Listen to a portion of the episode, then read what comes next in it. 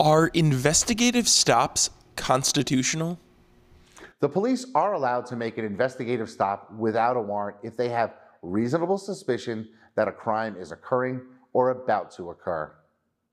Reasonable suspicion is a broad term that could apply to many different things, but suffice to say it is more than a gut feeling or even a hunch.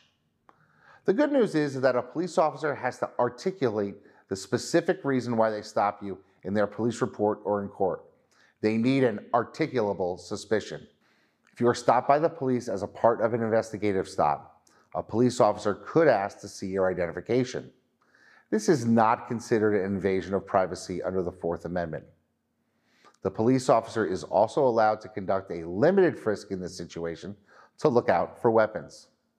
This is done in an effort to protect the officer and any other people that might be around. However, such a frisk can only be conducted if the officer has reasonable suspicion that you are dangerous or armed. Investigative stops must be considered reasonable in order for them to be constitutional.